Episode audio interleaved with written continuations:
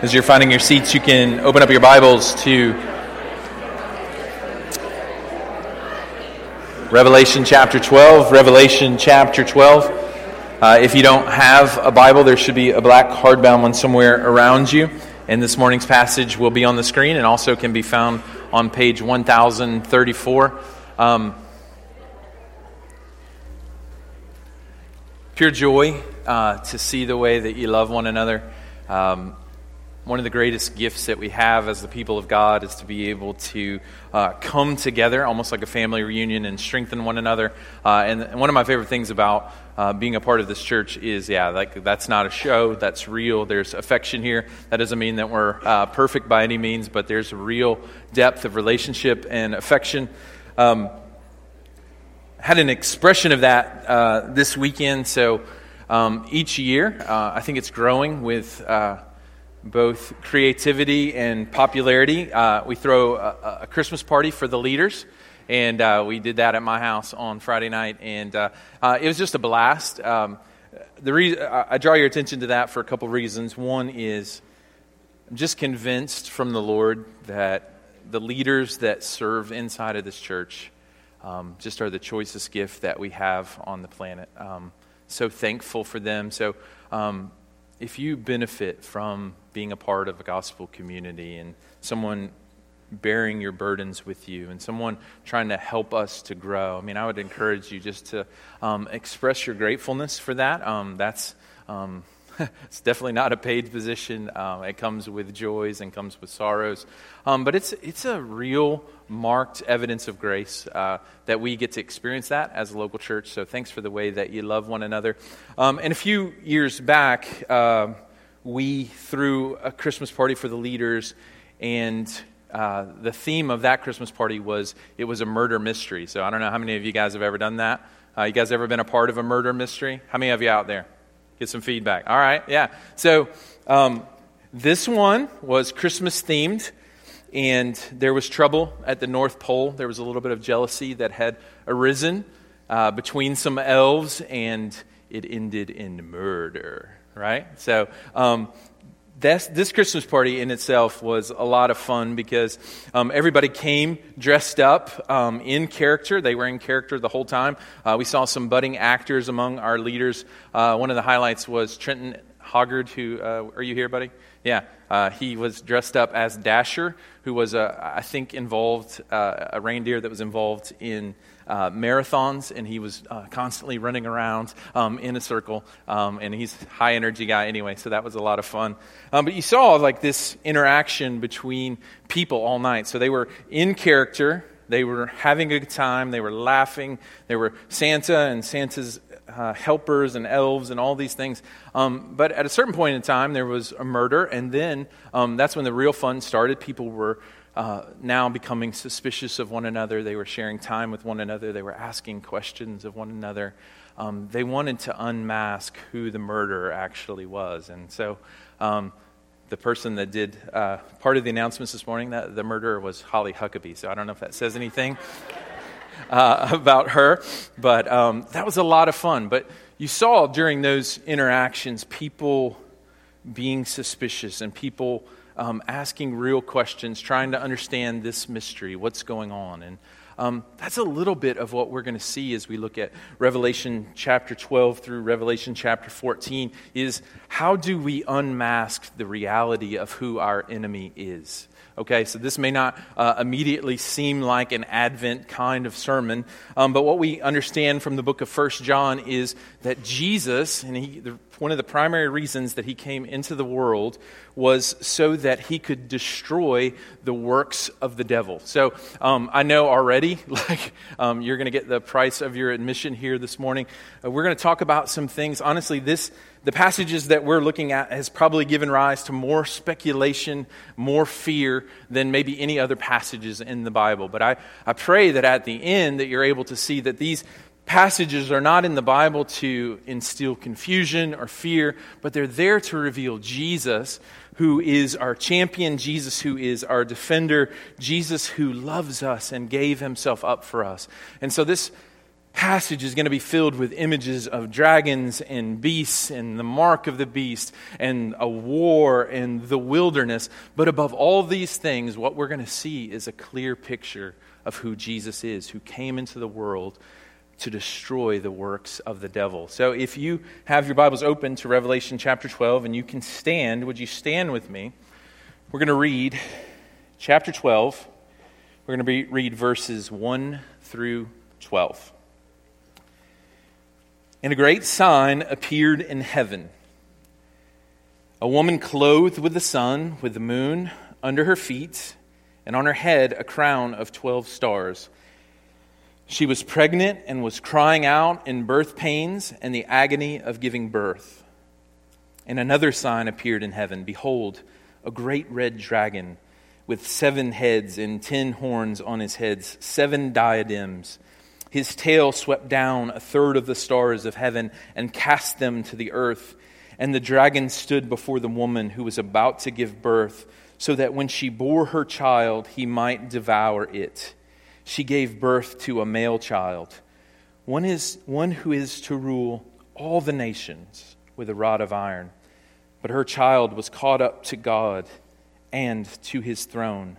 And the woman fled into the wilderness, where she had a place prepared by God in which she is to be nourished for 1,260 days. Verse 7 Now, war arose in heaven. Michael and his angels fighting against the dragon, and the dragon and his angels fought back, but he was defeated, and there was no longer any place for them in heaven. And the great dragon was thrown down that ancient serpent who is called the devil and Satan, the deceiver of the whole world. He was thrown down to the earth, and his angels were thrown down with him. Now I heard a loud voice in heaven saying, Now the salvation and the power and the kingdom of our God and the authority of his Christ have come, for the accuser of our brothers has been thrown down, who accuses them day and night before our God, and they have conquered him by the blood of the Lamb and by the word of their testimony. For they loved not their lives even unto death. Therefore rejoice, O heavens, and you who dwell in them. But woe to you, O earth and sea, for the devil has come down to you in great wrath, because he knows that his time is short. This is the word of the Lord. Thanks be to God. All right, let's pray.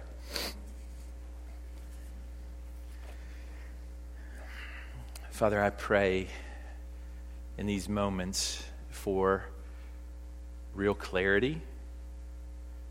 I pray that in these moments that the voice of the accuser would be silenced at the blood of Jesus. I pray that you would use this passage not to instill fear, but to relieve fear. I pray that you would help us to see our champion, the one that came into the flesh as a little baby who triumphs over all of our enemies. I pray that that would stir our hearts to worship. And I pray that you would help us to live and to fight in the good of his victory on our behalf. Father, to do that, I, we just need your help. I need your help um, as someone that loves this church, I pray that you would help me to speak clearly.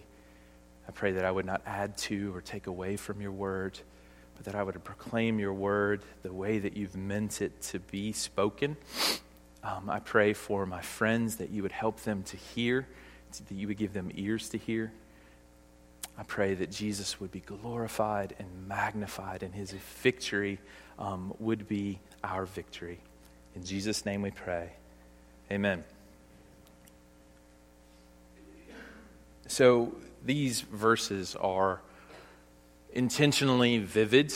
Um, this is apocalyptic literature if you've been traveling with us through the book of Revelation. It's meant to be stark, it's meant to be colorful, it's meant to be powerful because it's meant to um, paint a picture of what reality is really like. Um, this also is subversive literature. So, um, this speaks in word pictures. It's written to a group of people that are suffering, a group of people that are under persecution. Um, you could kind of liken it like this if you, if you were a Christian and you were in Nazi Germany and you were trying to help Jewish brothers and sisters escape persecution, um, and, and there was this picture of, of, of, wanting to get rid of Adolf Hitler. You wouldn't write letters to one another saying how you were going to take out Adolf Hitler. You would use pictures and symbols. That's a little bit of what's going on in Revelation chapter 12 through Revelation chapter 14. And there's this real tension as we look at the book of Revelation. There's this already not yet tension that goes on inside of this book. So, um, I'm sure when we look at these images, people want to know is this something that's happened in the past? Is this something that's already gone on? Is this something that's going on right now? Or is this just something completely in the future? And the answer to all those questions is yes. Like, it's all of those things. It's something that's happened in the past, it's something that continues to happen in the present, and it's something that goes on in the future. Part of the reason that this um, these verses lose their power is if you make them something that's exclusively in the future, um, we rob ourselves of the real power that exists because this is a picture of Jesus ruling and reigning and triumphing over all of our enemies. Um, the, these chapters are in the Bible to say that Jesus has declared war and won war over everything that um, causes us fear and anxiety. And this, these verses are in the Bible to give us peace. So, this is something that's happened in the past, this is something that's happening in the present, and this is something that is also going to happen in the future. So, if you were the recipient of this book and you were in the first century, most assuredly you would see the empire of Rome as the beast that's described inside of these verses, right? Throughout church history, people have identified with these verses, um, and it's given, it's given risen to like a lot of crazy interpretations over the years. Um, but this may be a particularly applicable for the last generation that's on earth. So we don't want to just exclusively make this some verses that are applicable to some future generations when they're real right now. So I know there's a real tension as we talk about um, Satan and the enemy and evil.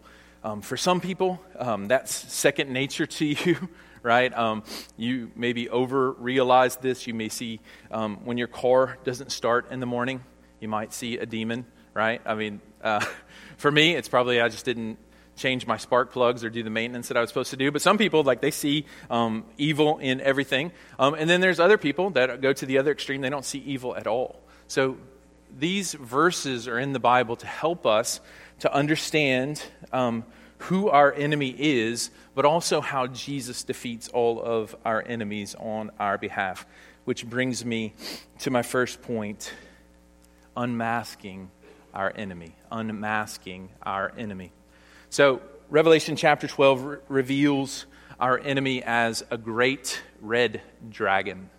So, it's also in other parts of Revelation 12 and 13, he's referred to as Satan, which means adversary. He's referred to as the devil, which means slanderer. He is the accuser of the brethren. And listen, really honestly, apart from having a name, you have probably for sure this week, and if not this very morning, right, been the object of the slanderer and the accuser of the brethren, right? I mean, he's always working. He works in tandem with our own inner monologue that so often condemns us and keeps us from experiencing all that God has on our behalf. These chapters and these verses are here so that we realize that the accuser of the brethren has been thrown down. Now, the Gospel of John describes him as a liar and a murderer from the beginning the only thing that he does is speak lies. And the particular object of his hate that you see in chapters, chapter 12, 1 through 6, is Jesus and the church, who is described in these verses as a woman with child. In verse 3, it says that he has seven heads and ten horns, right? You've probably seen some creative artwork from time to time. But what does that really mean for him to have seven heads and ten horns? Uh, a commentator by the name of Vern Poythress says this, and I think this is helpful. says, The dragon has seven heads, increasing his hideousness. In Daniel and in Revelation, multiple heads often symbolize multiple manifestations of a single kingdom. In the same way, Satan manifests his power through multiple channels and in multiple institution and events. Seven, which is the number of completeness, suggests that the dragon has extensive power and many manifestations. He aspires to blasphemously imitate the completeness of God. So, what we have is an enemy that works in multiple ways across multiple streams and the reason that he's described as a dragon is because that's the hideous way that he works. But inside of our own lives, oftentimes, I mean, he just, you know, he kind of um, is more like an angel of light. He's deceptive with the way that he works. He doesn't just come out and say, hey, this is what evil is. He makes evil alluring, and he uses all of those things to draw people in. Um, like I said at the beginning, we need to have fun with this because if we don't, um, this could just be a heavy thing. But throughout church history, this has given rise to a lot of fear and speculation over time when we talk about um, Satan and we talk about, we're going to look at chapter 13, we're talking about the beast and the mark of the beast. I mean, um, that has meant everything from um, a supercomputer that is somewhere secretly located in Europe with the acronym BEAST. Um, people kind of freak out a little bit if your lunch tab ends up being $6.66. Like, have you guys ever done that, right? You get afraid, right? Um, but these verses, in and of themselves, are meant to give us hope and they're meant to give us peace. They're not meant to give us fear and rise to speculation. They're not just here to inform us about who our enemy is, but to inform us of who our Savior and our champion is. So I want to turn over to chapter 13. We're going to come back and look at the, the rest of chapter 12 in a few moments. I want to talk about uh, chapter 13. Look at verses 1 through 4. It says, And I saw a beast rising out of the sea with ten horns and seven heads, and with ten diadems on its horns, and blasphemous names on its head. And the beast that I saw was like a leopard. Its feet were like a bear's, and its mouth was like a lion's mouth.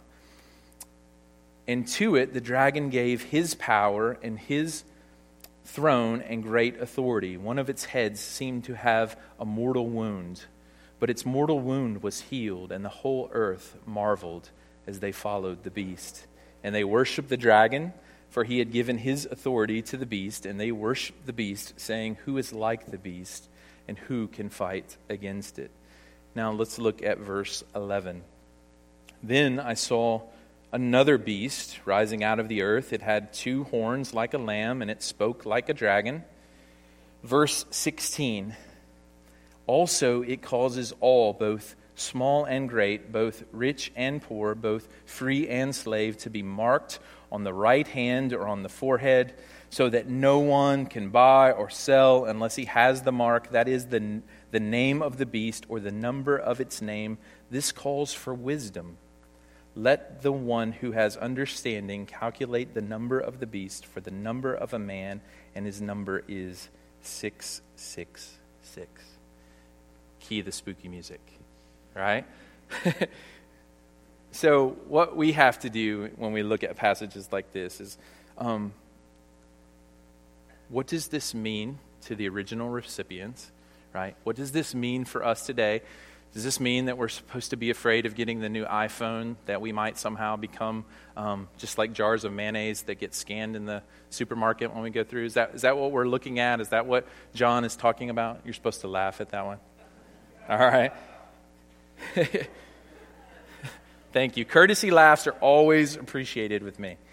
All right, so what did this mean? This is um, a picture um, of, for the first century, I mean, undoubtedly, like if you read this out loud, It didn't matter if you were 10 years old or 60 years old, you would have seen the beast as the empire of Rome. I mean, there was strict persecution that was going on against Christians. They were um, being constantly um, viewed as the problems inside of Roman society. They were um, just the object of tremendous scorn. People could not buy or sell without the image of the beast, which was the Caesar, which was all over the whole empire. Their money, like literally said that Caesar is Lord, like Christians would say Jesus is Lord. Their money would say Caesar is Lord. So, this whole idea of talking about not being able to buy and sell more than being some futuristic thing is something that this first century church was going through. Um, and, and then when it talks about the number 666, look at verse 18. It says, This calls for wisdom. Let the one who has understanding calculate the number of the beast, for the number of a man and his number is 666. So, what's going on here is remember, this is subversive literature, right? They can't just write against the empire of Rome. So, there's this thing called gematria, which is basically the Hebrew alphabet has some numerical values that are associated with certain words. So the number 666, um, seven in the Bible is the number of completion. There were seven days of creation. Man was created on the sixth day. So 666 literally means like this is the fullness of man's rebellion, right? Um, and also, if you use that Hebrew um, number system called gematria, like if you calculate the number of 666, it actually means Nero. So, if you know anything about Roman history, Nero was the emperor in the AD 60s. He was uh, supposedly committed suicide and was rumored to have raised from the dead. So that's when it's talking about the beast receiving this mortal wound. And what this is, is a picture of the empire that whether um, it was Nero or Domitian who was in control at this time, the empire just keeps coming. This beast, which literally is a picture of um, all forms of human self autonomy, self government, rebellion, self morality, all of those things keep coming against the people of God. Like the number 666 literally means mankind at the height of its rebellion. We're going to be the ones that make our own rules. We're going to follow our own selves. To thine own self be true, right? Every Disney princess movie that you've ever seen, right? The answer lies inside of you. And that goes in stark contrast to what God says inside of his kingdom that there is a kingdom and a king, and his name is Jesus. And that put the original recipients of this letter into direct opposition with the Roman government, right? So there was real persecution. Now, we looked a few weeks back. There's no, num- there's no reason to believe that this is like a literal tattoo or something that you have to get on your hand. Um, the, the, people of God are sealed with the Holy Spirit, and that's an invisible mark. It doesn't have to be a literal mark. This is just a picture of how reality is. And I know that's a lot different than um, the Nicolae Carpathia movies that are out there, right? But this is a picture of God saying, in the midst of all of that, I'm going to keep you and I'm going to reveal to you a picture of Jesus that is bigger and better.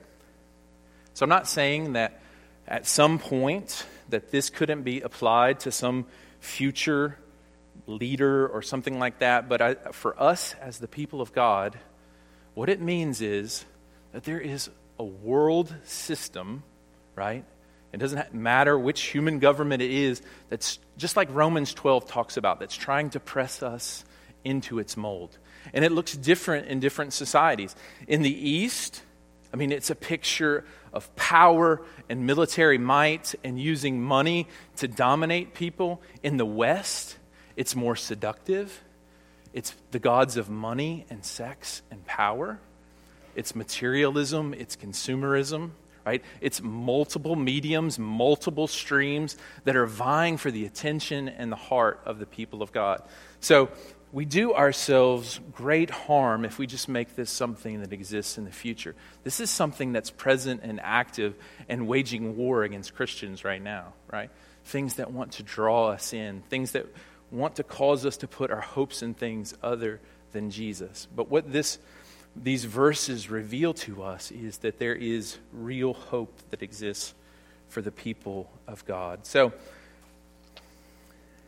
so that's Revelation chapter 13. Now, I want to go back and I want you to read that, Revelation chapter 12, in light of Revelation chapter 13. So there are two pictures of human history that are revealed to us in Revelation chapter 12. One is the church in the midst of the wilderness, and the other is the church in the midst of war. And so, for us as the people of God, what we have to understand is this is a little bit about like Aristotle's fish. Have you guys heard of that? Where how do you explain to a fish what water is, what it means to be wet? It's a little bit, that's, that's the, the world pressing in on us. It's almost like trying to explain to my daughter, like the world without cell phones, right? That, that I actually literally had to drive around with dimes and quarters inside of my ashtray so that I could use payphones to call home and check in with mom. Like, that's a different world. And it's almost impossible for her to imagine. Well, for us as the people of God, it's, it's almost impossible for us, especially in our consumeristic, materialistic culture, to be able to see the effects of the dragon and the beast that's always waging war against us. The first image I want to look at is in, in uh, Revelation chapter 12, verses 1 through 6. It's the church in the wilderness. The church in the wilderness.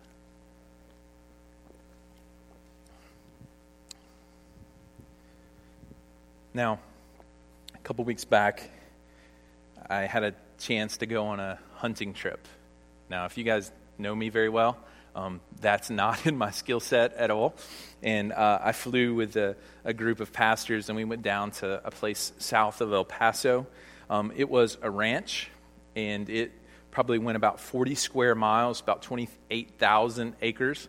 And so part of what we did was we were quail hunting, and we would drive dune buggies kind of throughout all of these fields. And um, when Scripture talks about a wilderness, it's not talking about a place in a forest with trees. It's more like a, des- a desert or a desolate place. This is the kind of place that I was. And so I was the one that was driving the dune buggy, like looking, trying to just go as fast as I can and like flush out some quail. That was the only part that I was good at. Um, incidentally, like I didn't know what a quail was, and so this is just going to be good for the soul. Some some of you like I, they just handed me a gun and told me to shoot, right? Um, and inadvertently, I killed Tweety Bird like on this trip. So um, that's just a sidebar. That's uh, part of this. But so I was driving the dune buggy, letting the other people shoot, and I, I was acutely aware everywhere that I was going, everywhere that I was driving that I needed to keep my eye on the horizon and back where the camp was because, I mean, this is a, a lonely and a desolate place. I mean, it's pretty easily, uh, it's pretty easy to get lost in a place like this.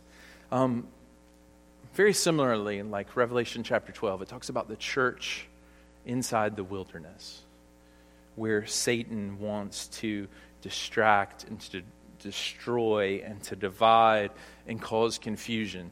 It, it gives us a picture of Jesus that sustains us in the midst of the wilderness. There's a picture of the church fleeing to the wilderness so that it would be nourished and taken care of by God. The wilderness is where a church or a people or individuals feel like there are more questions than there are answers. The wilderness is the place that you feel exposed. The wilderness is the place where you feel um, your acute need. And really, these verses and these chapters are here to help us to understand why the world is the way that it is. Why is there evil and suffering? Why are there apparent seasons of unfruitfulness inside of local churches? This is a picture of the church inside the wilderness. It says in verse 6 that he takes his people into the wilderness so that he can nourish them and feed them. We go to the wilderness and we go through seasons like that, both, both uh, personally and corporately, so that we realize that Jesus is real spiritual food, right? That he really is the bread of life, that he can sustain us, that he really is living water that He will provide for us, that He will nourish us, that the, the things that we think that can be provided for us inside the world actually are only met inside of Jesus. So we go into the wilderness to see that all of those other things don't really matter, that the only thing that we're made for and the only thing that can really satisfy us is Jesus Himself. So that He's real spiritual food, that He is the bread of life, that He is real spiritual drink and also, we find out in the wilderness that Jesus is our protector, that he watches over us, that he keeps us, that he sustains us. Jesus nourishes us by being our protector. We get to experience the truth of Psalm 121. We lift up our eyes to the hills. Where does our help come from? Our help comes from the Lord, the maker of heaven and earth. He will not let your foot be moved need to hear that if you are in the wilderness this morning. He will watch over you, He will keep you, He will protect you, and no one will snatch you out of His hand. He will watch over you, He will keep you, He will protect you. And this has been my experience, quite honestly, in wilderness seasons.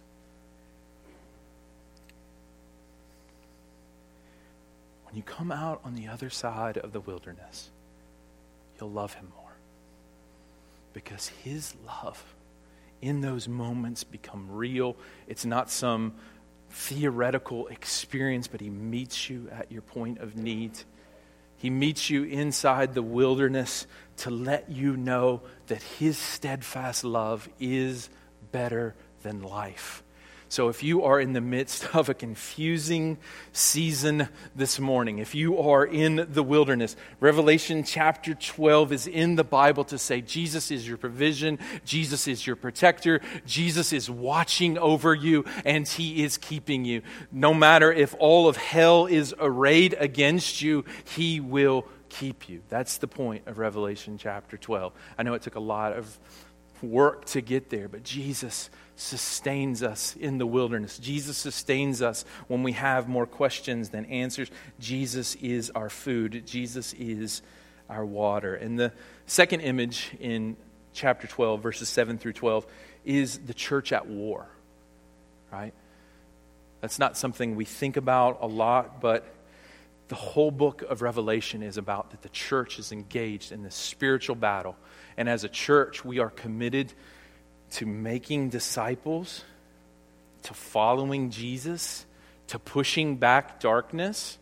So that makes us like square in the middle of a spiritual war. Let's look at verses 7 through 12. I want you to live in the good of this um, and us to live in the good of this as a church. Now, war arose in heaven. Michael and his angels fighting against the dragon, and the dragon and his angels fought back, but he was defeated and there was no longer any place for them in heaven.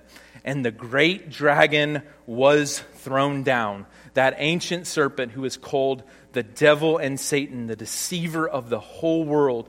He was thrown down to the earth, and his angels were thrown down with him. Hear this victory cry. And I heard with a loud voice in heaven saying, Now salvation and the power and the kingdom of our God and the authority of his Christ have come, for the accuser of our brothers has been thrown down, who accuses them day and night before our God, and they have conquered him by the blood of the Lamb and the word of their testimony. So the church is in the midst of a real war. It is a war that Jesus has already fought and won on our behalf, but it also is a war um, that we must live in the good of. We must flee to Him for refuge and safety. We must allow Him to be our champion and our defender. Everyone in this room knows what it's like to be the object of the accusing voice of the enemy. You know you are experiencing accusation when you want to quit, when you want to throw in the towel, the most insidious thing the enemy does is mimic the voice of God. It makes you think, who are you? Why are you trying to do the things that you're doing? You should just give up, right? But these verses are in the Bible to give us real hope. You're experiencing the voice of the enemy when you're experiencing hopelessness and despair. I love what verse 10 says the accuser of the brethren has been thrown down. Now, listen, this happened definitively at the cross of Jesus Christ, where he was suspended between heaven and hell to destroy the accusing voice of the enemy. He took all of the penalty for our sins, he took all of the condemnation, all of the guilt, all of the shame. He was crucified naked before the world so that you would be clothed inside of your shame. Like, that's the good news of the gospel, so that the accusing voice of the enemy is thrown down. Now, this is, this is, this is how you learn to fight, because you don't overcome the accusing voice of the enemy by your own spiritual performance. You don't respond to the accuser of the brethren because you had a quiet time right? You don't respond to the accuser of the brethren because you did a good deed. You respond to the accuser of the brethren not by looking inward at anything that you have, but by looking outward and upward to see Jesus high and lifted up on your behalf. That's how you fight the enemy. They overcame him by the blood of the Lamb through his sacrifice and by the word of their testimony. So there's actual a real battle that has to take place because we're always listening to some kind of voice. This chapter is in the Bible to help us to speak back and to talk back and to overcome the accuser of the brethren by the word of our testimony. We must speak and declare who Jesus is on our behalf.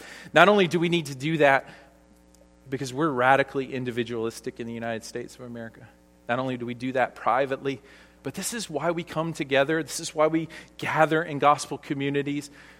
It's the word of our testimony, right? That you know that you're in the same battle with everyone in this room. Everyone in this room is doing battle against the accuser of the brethren, but he has been thrown down. Something I do personally when I'm battling this, which I do quite often you have to ask yourselves where, where's Jesus in this picture? Right? Scripture describes him as our advocate. He is pleading for us. He is a way of escape for us, right? And as I think about Him living to intercede for us and praying for us, like it begins to free me and I can recognize the voice of the accuser. Sometimes I have to have people remind me of what's true, right? We need one another to say, listen, the voice that you're listening to is not the voice of truth. You need to listen to the voice that cried out on the cross, It is finished on your behalf. So the church is at war, but it's a war that's already been won. The cross is the point of victory. I'm not going to get into it, but chapter 14, after experiencing this kind of redemption against the beast and all the enemies, it says that the people of God, the redeemed, sang a new song. There's new songs for new mercies, right? So, some of you here, it, it needs to be a point in time where you begin to sing out and you begin to declare God's victory on your behalf, where the accuser of the brethren has been thrown down, where you don't allow him to have authority over you anymore, but you declare God's victory on your behalf. I want to close with this quote because it's been helpful. It comes from a, a hymn in the 19th century. It's by a man named Samuel Gandy. It says, well may the accuser roar of sins that I have done. Everybody knows that roar. I know them all, and thousands more, but Jehovah knoweth none. That's the miracle of the incarnation and the gospel. That Jesus took it all, He paid it all, He conquered over all of our enemies so that it says in the, in the Old Testament that he chooses to remember our sins no more. It's not as if he forgets them, but he chooses not to bring those to our account. Those have been transferred to Jesus. So the only way to silence the voice of the accuser is to realize what Jesus has done. And that's why we're here. That's why we sing. That's why the incarnation and Christmas matters. That's why we're talking about this this morning. Um, let's pray and we'll continue to worship. Jesus, thank you for your victory on our behalf. I pray that in some small way you would use these verses to remove fear instead of instilling fear. That you're our provision, our protector, our defender. You watch over us and you keep us. I pray right now for those that are familiar with the roar of the enemy. I pray that right now your affirmation of them, your rejoicing over them with loud singing, would ring louder in their ears than their sins. I come against the voice that would say, This doesn't apply to you, this doesn't apply to your situation. I pray that you help us to know that you dealt with everything that we are afraid of everything that can bring accusation against us. And all we get to receive is your mercy and your provision and your kindness. Father, I pray that as we continue to worship you in song and we celebrate your victory through communion, that you would nourish us, that you would feed us once again